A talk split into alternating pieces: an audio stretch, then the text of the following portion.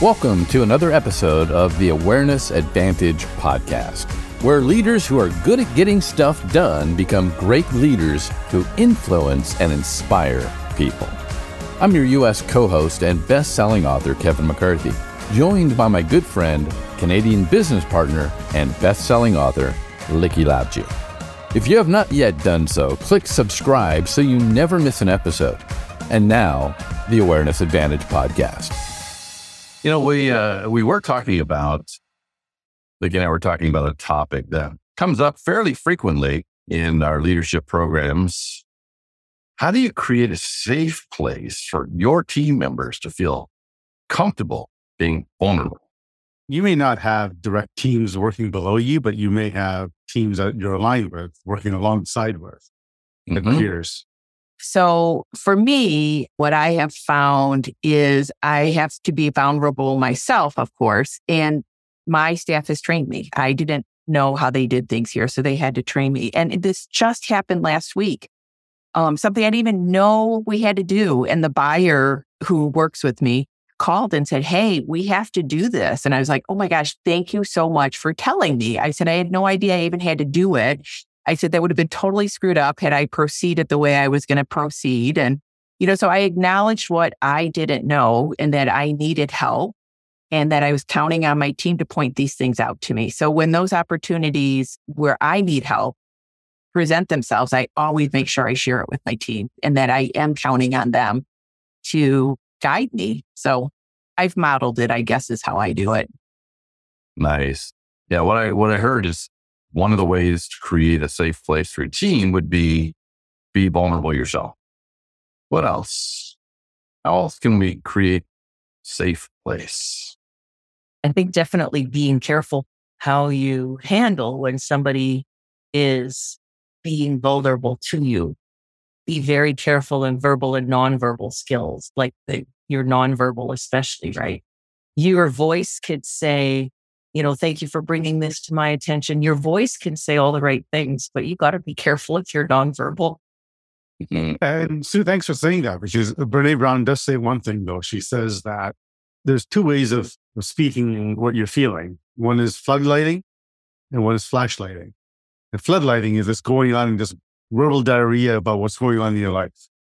And flashlighting is really laser focused. I am feeling this because of this. And being get to the point and being really raw and vulnerable at that point. You know, we'd probably be around people that have done the floodlighting side of things. And you're like, what are you actually vulnerable for? Or is this just a session to listen to you?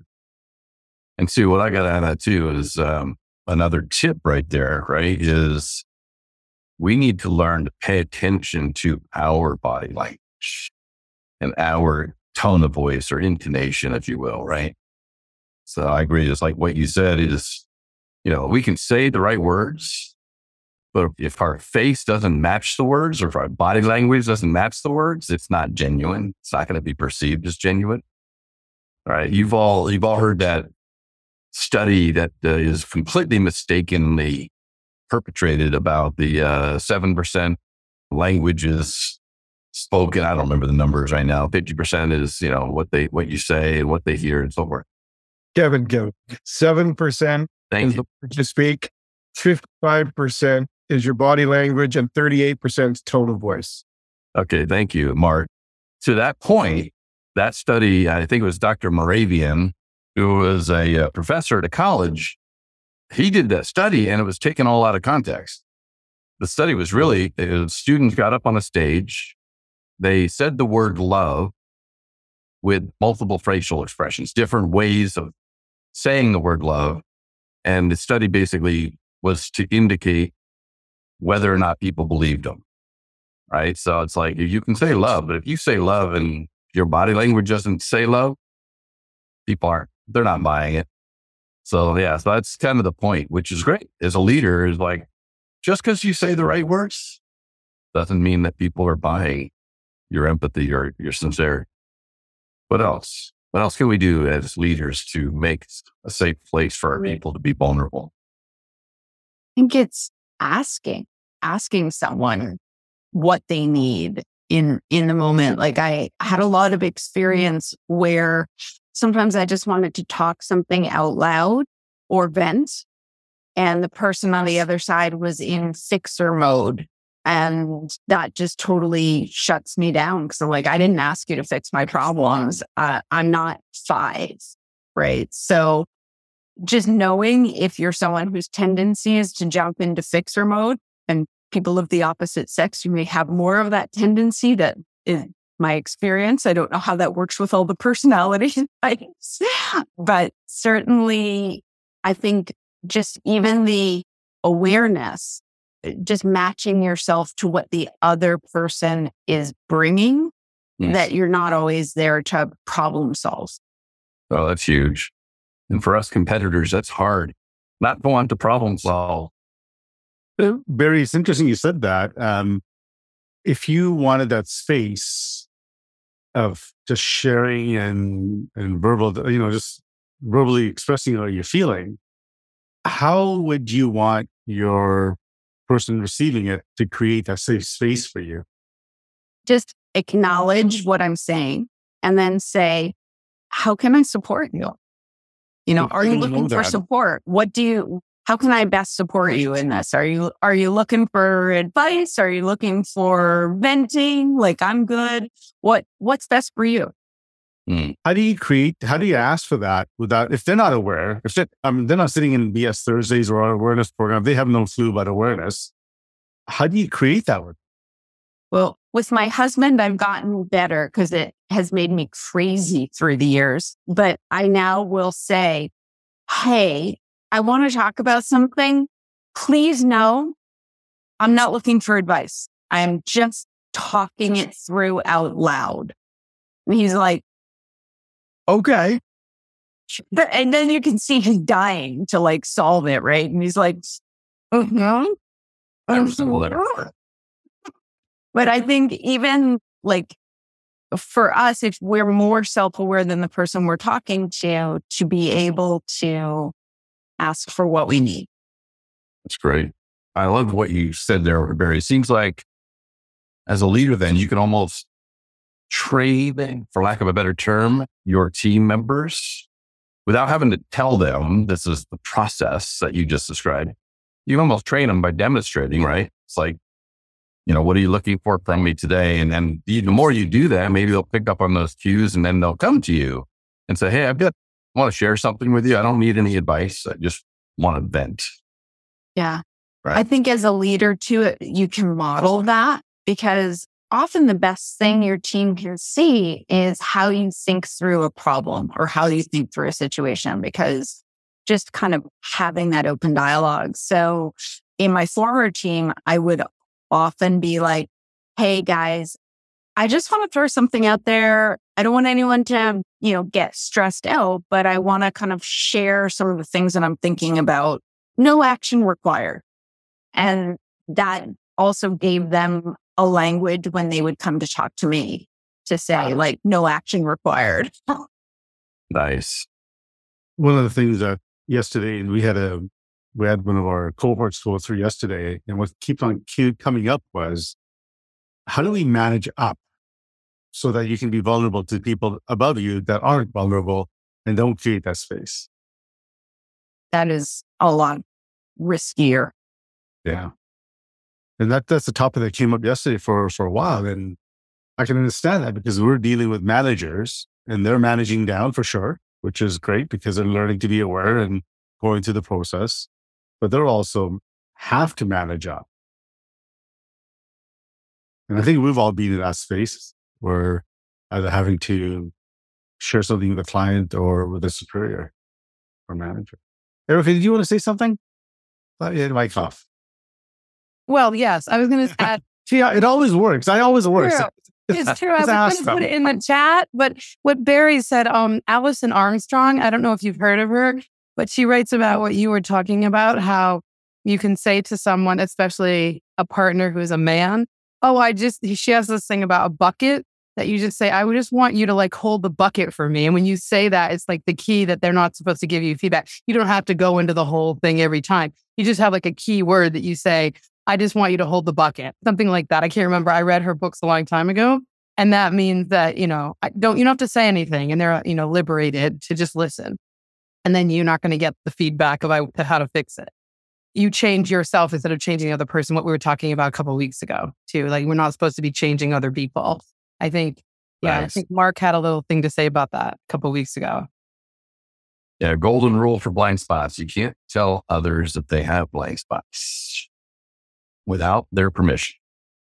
If you are in leadership at any level, from frontline manager to chief executive, Likky and I would like to invite you to join the conversations in our live virtual studio audience every Thursday or any Thursday that you are available from eight a.m. to nine a.m. Pacific time. For more information, please visit us at blindspots.vip forward slash audience. That's blindspots.vip forward slash audience. Now, back to the program. Are there positive ways to manage up to be vulnerable? Because I'll be honest, I had really bad experiences. Even when I preface it, even when I'm very clear, I have it under control, offering any vulnerability or any glimpse that, what is it? Never let them see you sweat. Like, offering any glimpse to even say, hey, I just need a little bit of coaching around this one thing. Like, how would you handle it? Has historically resulted in the leader seeing me as less than from that point forward. That's the question of the hour. Everybody here's had managers like that, right? That they're just not aware, and it's hard to connect with them because they're not vulnerable.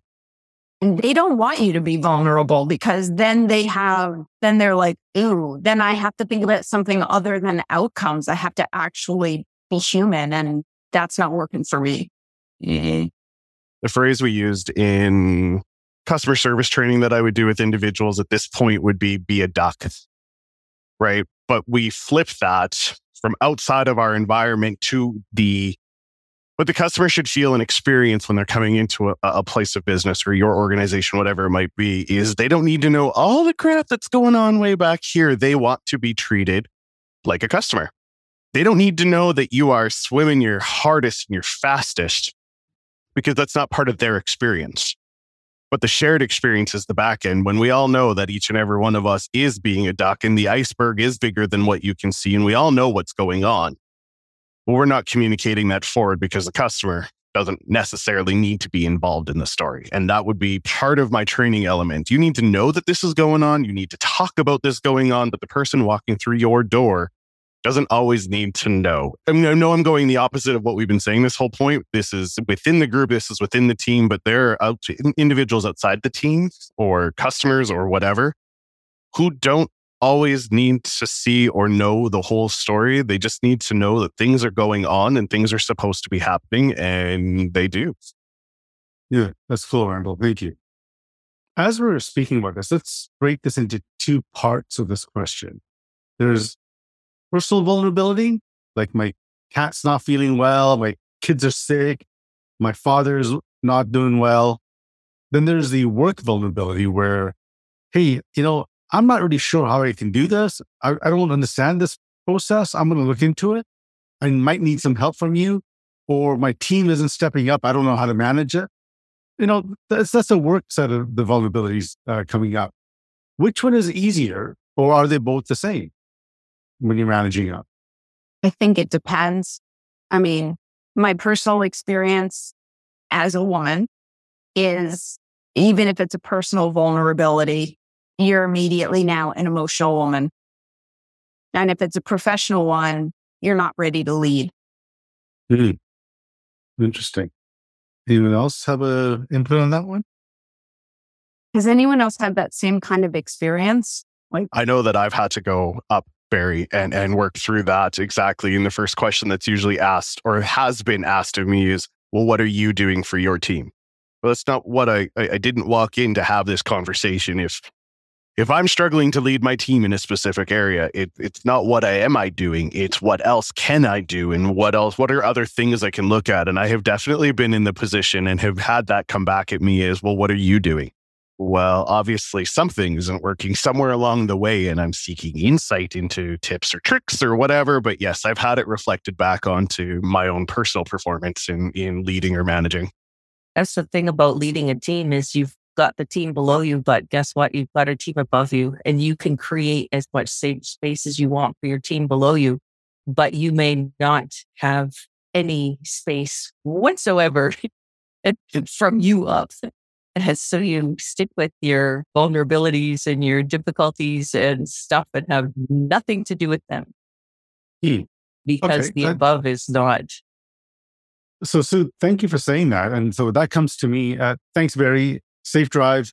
What comes up for me at that point is, are you able to function as a good manager if you're being, I hate to use this word, stifled? Are you able to be and show up authentically for your team at that point? And these are questions we're asking because we're trying to figure out for ourselves what's happening managing up. I think it takes a strong person to to continually show up and, and be like that when there's no support from upper management to C E Os, owners, whatever it might be. And I think that also leaves organizations in a massive W T F when they realize that, you know, eight of some of the best employees have walked away, and it's, you know, usually one key person is left and then the exodus falls out from underneath. And they they suddenly grasp on to what, what was up with that person and why did all these other people leave? And usually it's lack of self-awareness or, or lack of just organizational awareness where they fit or how they manage the team below them even. My two cents. Mm-hmm. Good. So some of the consulting work that I used to do before, where we used to work with H R departments and the executives when people would leave, to figure out what's going on. Why are people leaving all the time? And on the exit interviews, they would say, we didn't have space to speak. We didn't feel valued. And then the C E O or the manager would say, what do you mean? You guys never asked what you wanted. And there was a couple of times I actually went and asked the employees, did you actually have a hard conversation with the manager? They go, yeah. They go, what does it? Yeah, I mean, they go, well, we tried, but they just weren't open to it. So there's a communication issue there. The trust issue there, right? Which is where I've asked, is the open door policy really an open door? Yeah. Or is it just a nice, pretty statement on a piece of paper to make, you know, feel feel good, give you a good game and send you on your way? Because if the door isn't really open, the, well, yeah, I'm trying to, because you don't feel safe, you don't feel confident, and you know you, you kind of already are anticipating or expecting the results of said conversation because you know the door's not really open. And truth be told, and I've been in this position when you were a part of a team, but almost the bottom level of, of a national organization, and you suddenly have to walk into the president's office to say, there's a problem. It's a bit of a tougher conversation, just just even hierarchy in your mind, right? Uh, this person's the president, and this is where I'm at. And I skipped a level because I didn't like my boss, and I didn't like the conversation we had, so... I was lucky enough and fortunate in a national setting to be able to just walk into the president's office who, you know, would join us for coffee and stuff, but it's still a hard conversation. I was thinking about one of our clients, like you probably remember her saying this, she, um, she has managed several different teams at a, a fairly large company. She's pretty highly self-aware as a, uh, as a leader, and she has created cultures. So the question came up, can you do this, you know, with your own team? And she's created high trust cultures that are, you know, where her teammates feel like they can be very vulnerable. And she said the same thing, whoever said it here first, uh, you know, she demonstrated, I think it was Cindy, you know, she demonstrated vulnerability. And that was, uh, it's one of her mantras, if you will, one of her key components. But when we were talking about her leaders, she basically, like one of them, several levels up, they recognize her value because of her vulnerability and the way she's able to create a culture within her team. But her direct boss was too insecure to deal with that. Very unaware, very insecure, not, you know, always into the minutia of the details, not, nothing to do with connection with people, right? And so she had a conversation with him at one point and just said, you know, every time we get together, it's just tasks, projects, and milestones. She goes, I don't feel like we have really a connection, and I'd like to explore that. And the way she said it's probably much more elegant than that, but he was open to the idea. So they uh, they tried it for a while. They you know literally set aside some time, and or she would ask, you know, it was a twenty questions kind of a game, and let's get to know each other. So it, it ultimately it didn't go very far because he was still dealing with his own insecurities and lack of self-confidence, puffing up, and all the other stuff that unself-aware people do, which we've probably all done at times. And yet she still has the support of her senior leadership because of the fact that she is vulnerable.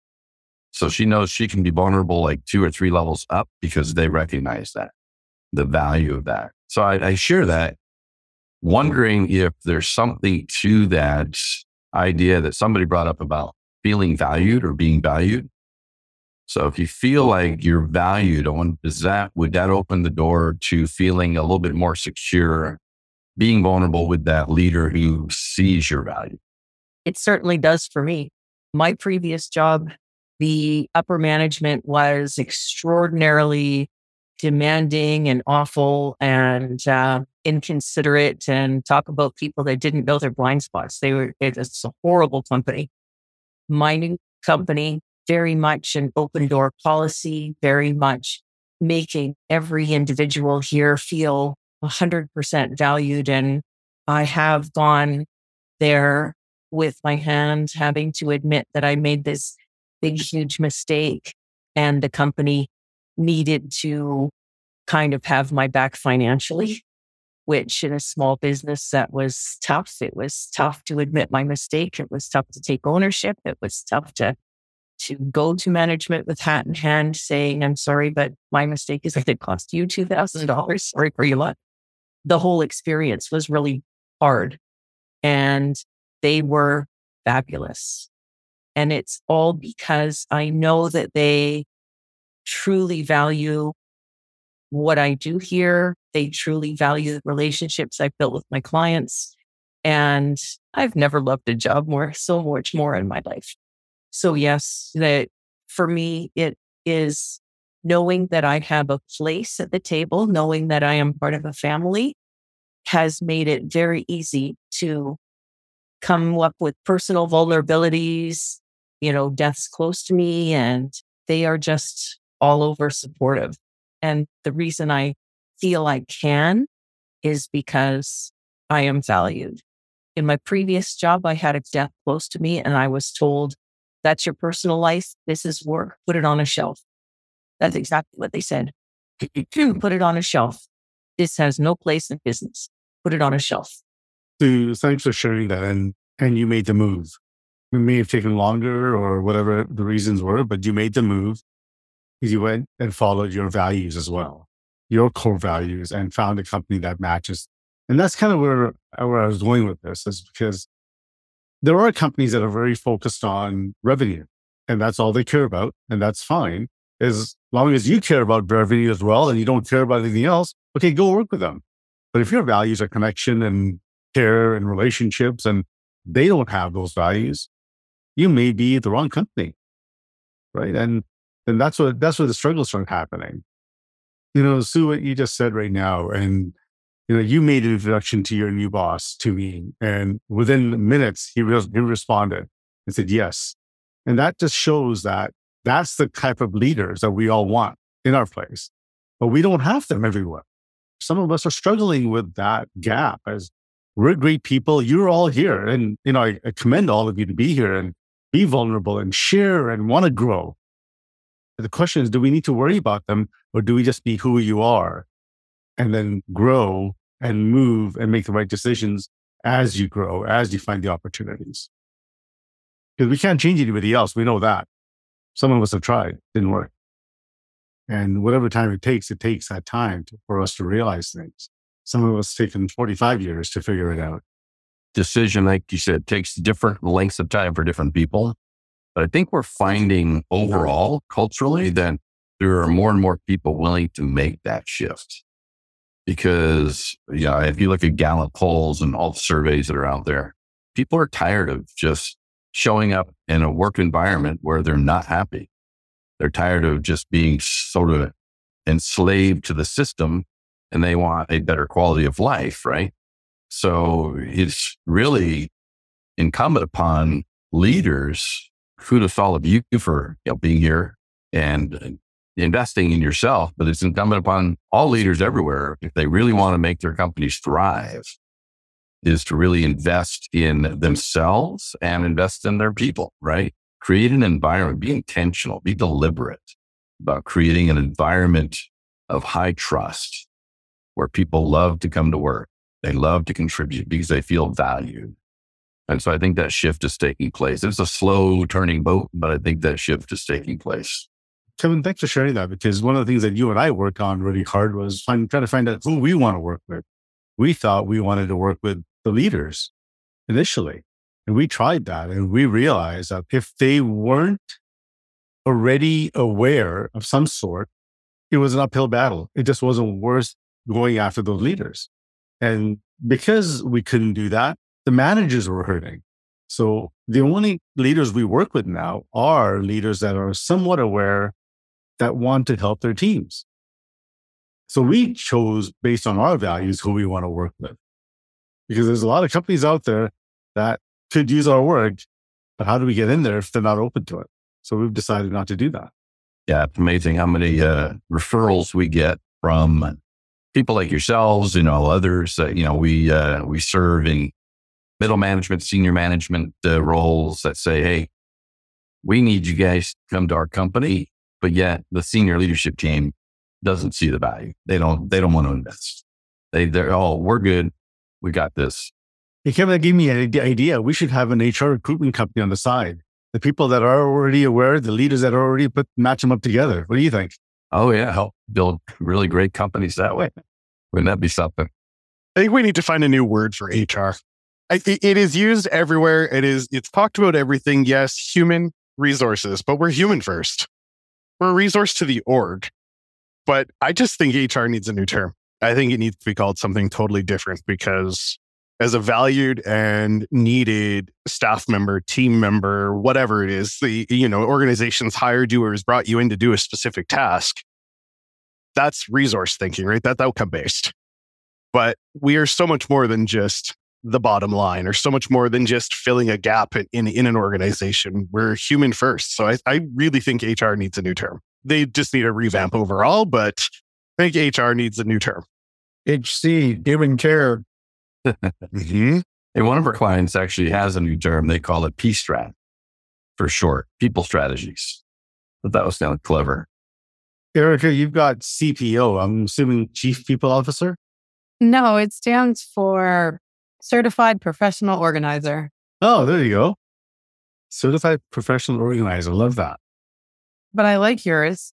Yeah, I was just going to say, Chief People Officer sounds like the director of an H R department. Sounds way more open yeah, door so than...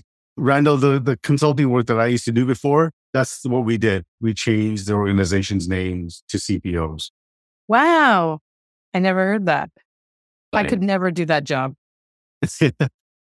Well, actually, I, I'll disagree. I think we can all do that job because we are aware and we, we care about people. So we can actually help our people within our teams.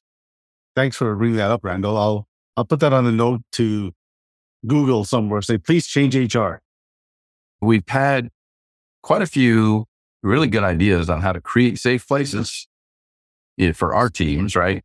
We've thrown out some possible ideas on how to uh, be vulnerable. We can call it managing up, but how do you be vulnerable with your upper leadership? And um, love to continue to explore that to some degree. But I also think because one of those ideas was the idea of being valued and being seen as valued. So when your bosses see you, you know, see your value, it's easier to be more vulnerable. That might be a managing perceptions thing. I'm not sure. How do we manage that? How do we, how do we make sure that we're valued? So what can we do to, to help them see the value? If you are in leadership at any level, from frontline manager to chief executive, Likky and I would like to invite you to join the conversations in our live virtual studio audience every Thursday or any Thursday that you are available from eight a.m. to nine a.m. Pacific time. For more information, please visit us at blindspots.vip forward slash audience.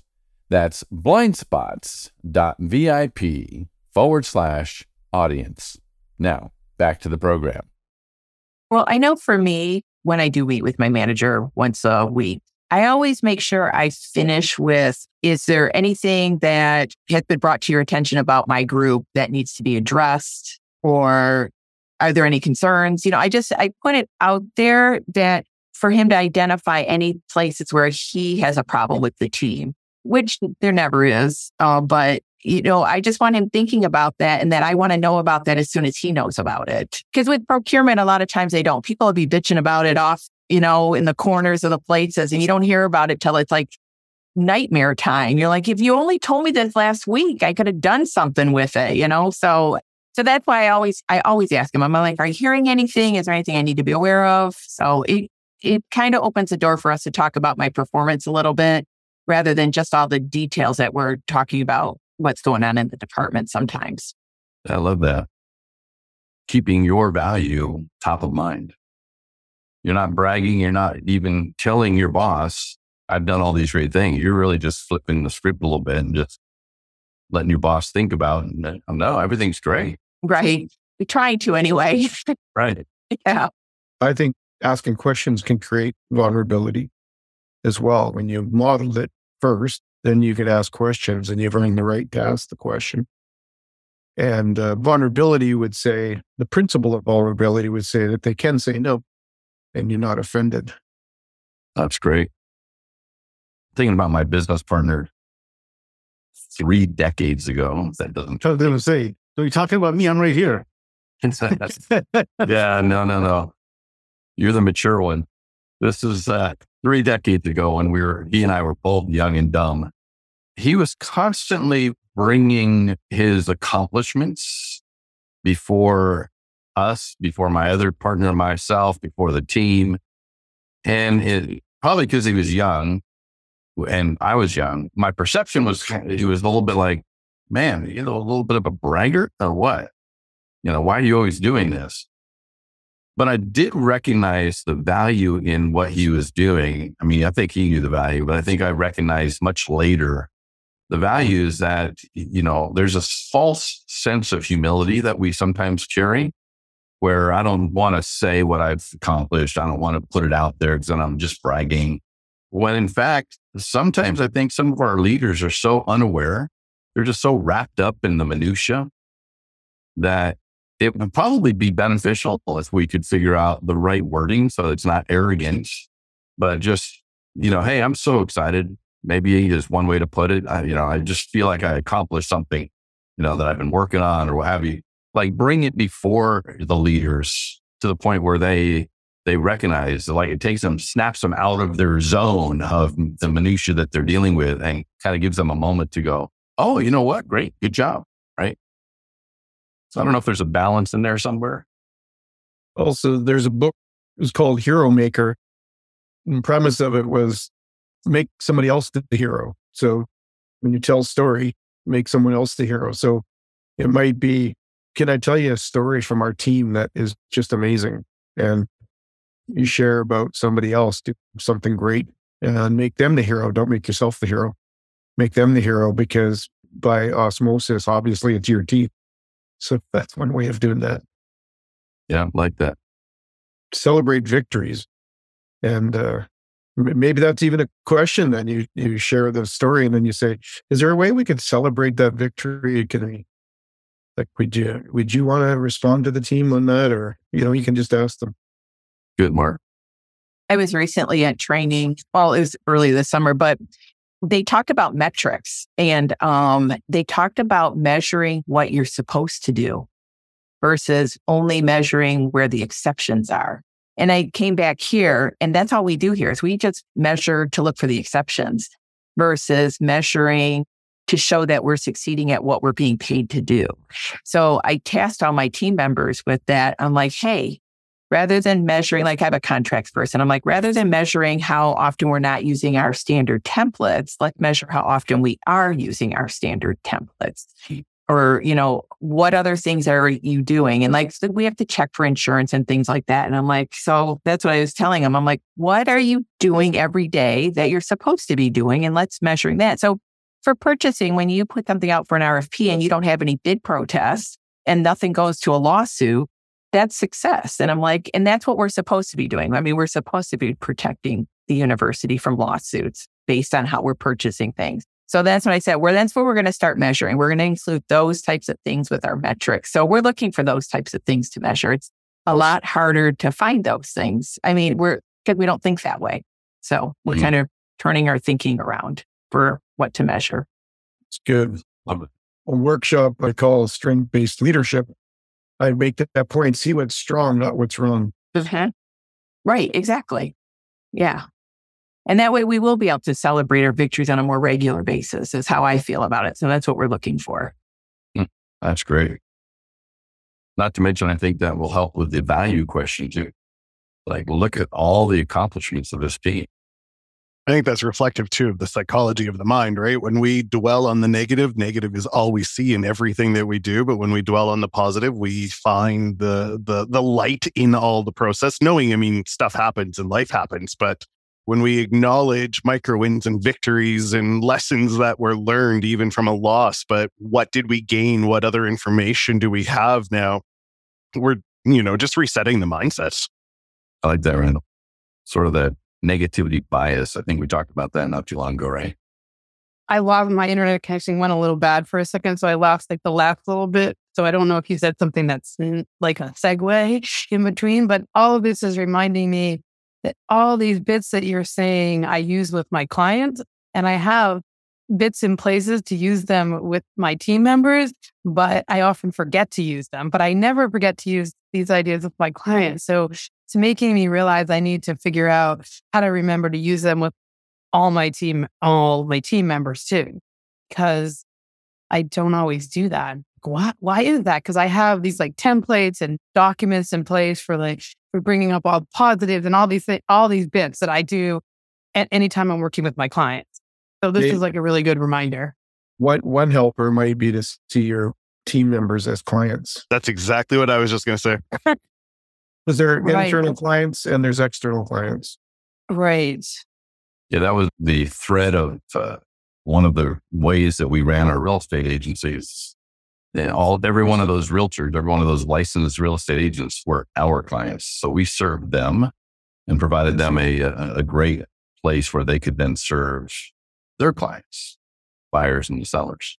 In the customer service training that I used to do for organizations, it's exactly it, right? You have external customers and internal customers, and you are serving everybody all the time, whether you're a part of the chain of things that have to happen, or you're providing something to the other end of the chain, you're still dealing with customer service. Mm-hmm. I think that's forgotten in many organizations. The people become a means to an end to serve the external customer, right? And they, they forget who their first customers are. If, no matter what you did and you put these systems in place, if the leadership wasn't aware and the teams weren't aware, it all failed. Like, I remember going to two clients, worked there for almost a year, full time. I left, did a follow-up three months later, and they reverted back. They just needed somebody to hold them accountable. And they thought that's the best way of doing it. They couldn't shift their minds that this is what they need to do for the people. They kept on thinking, this is the quick fix that's going to work. We've got five minutes left, and I'd love to capture some of these comments we've made today on how to manage up and how to manage down. So if you want to put some ideas in the chat window to say, okay, there's one thing you can do. One thing I am noticing is that if we're not able to manage up with vulnerability, there's lack of trust.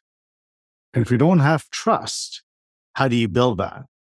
Forget about being vulnerable. How do you build the trust first? Or do they go hand in hand? I have a question.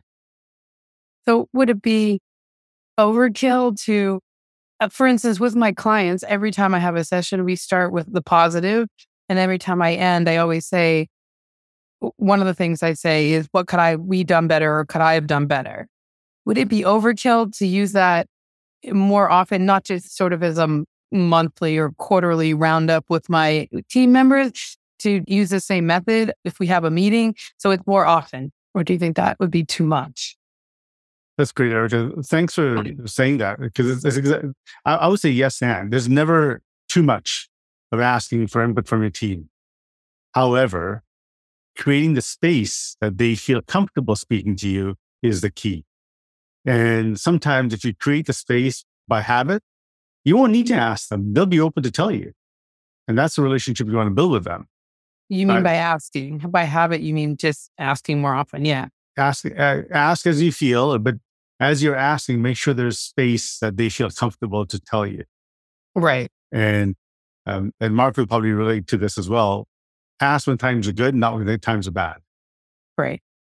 Thank you. I was going to say lead with confidence, but lead with humility, in that you're open to being better. How can I be a better boss? How can I serve you better? What, what can I do for you? Right. I think that's great. And I think doing it often is great. I'm not sure if there's a balance or what too often would look like. Maybe if you did it every week, it might be too much. I don't know.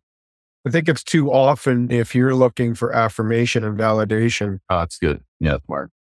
But don't let it fall on deaf ears either, right? I mean, if somebody's going to tell you something because you've asked for it, if if there's a way to to change or adjust or whatever, then then you can show you've done something, right? Because otherwise, your team's not going to tell you anything because they know you're not doing anything about it. There you go. That's the trust thing we were talking about there. Don't put an idea box outside the office. Those things suck. They don't work. All right, top of the hour, Kevin. Hey, excellent. Erica, great question at the end there, and uh, been a great conversation. Bye, everyone. Thank you for listening to the Awareness Advantage podcast, brought to you weekly by the leadership team at Blind Spots Global, a multinational, multicultural leadership development organization specializing in transforming managers who are good at getting stuff done into great leaders who can influence and inspire others to achieve their best. If you have not yet subscribed, please do so now so you will never miss an episode. If you would like to join our live virtual studio audience and participate in the conversations, visit us at blindspots.vip forward slash audience. That's blindspots.vip forward slash audience. We hope to see you there.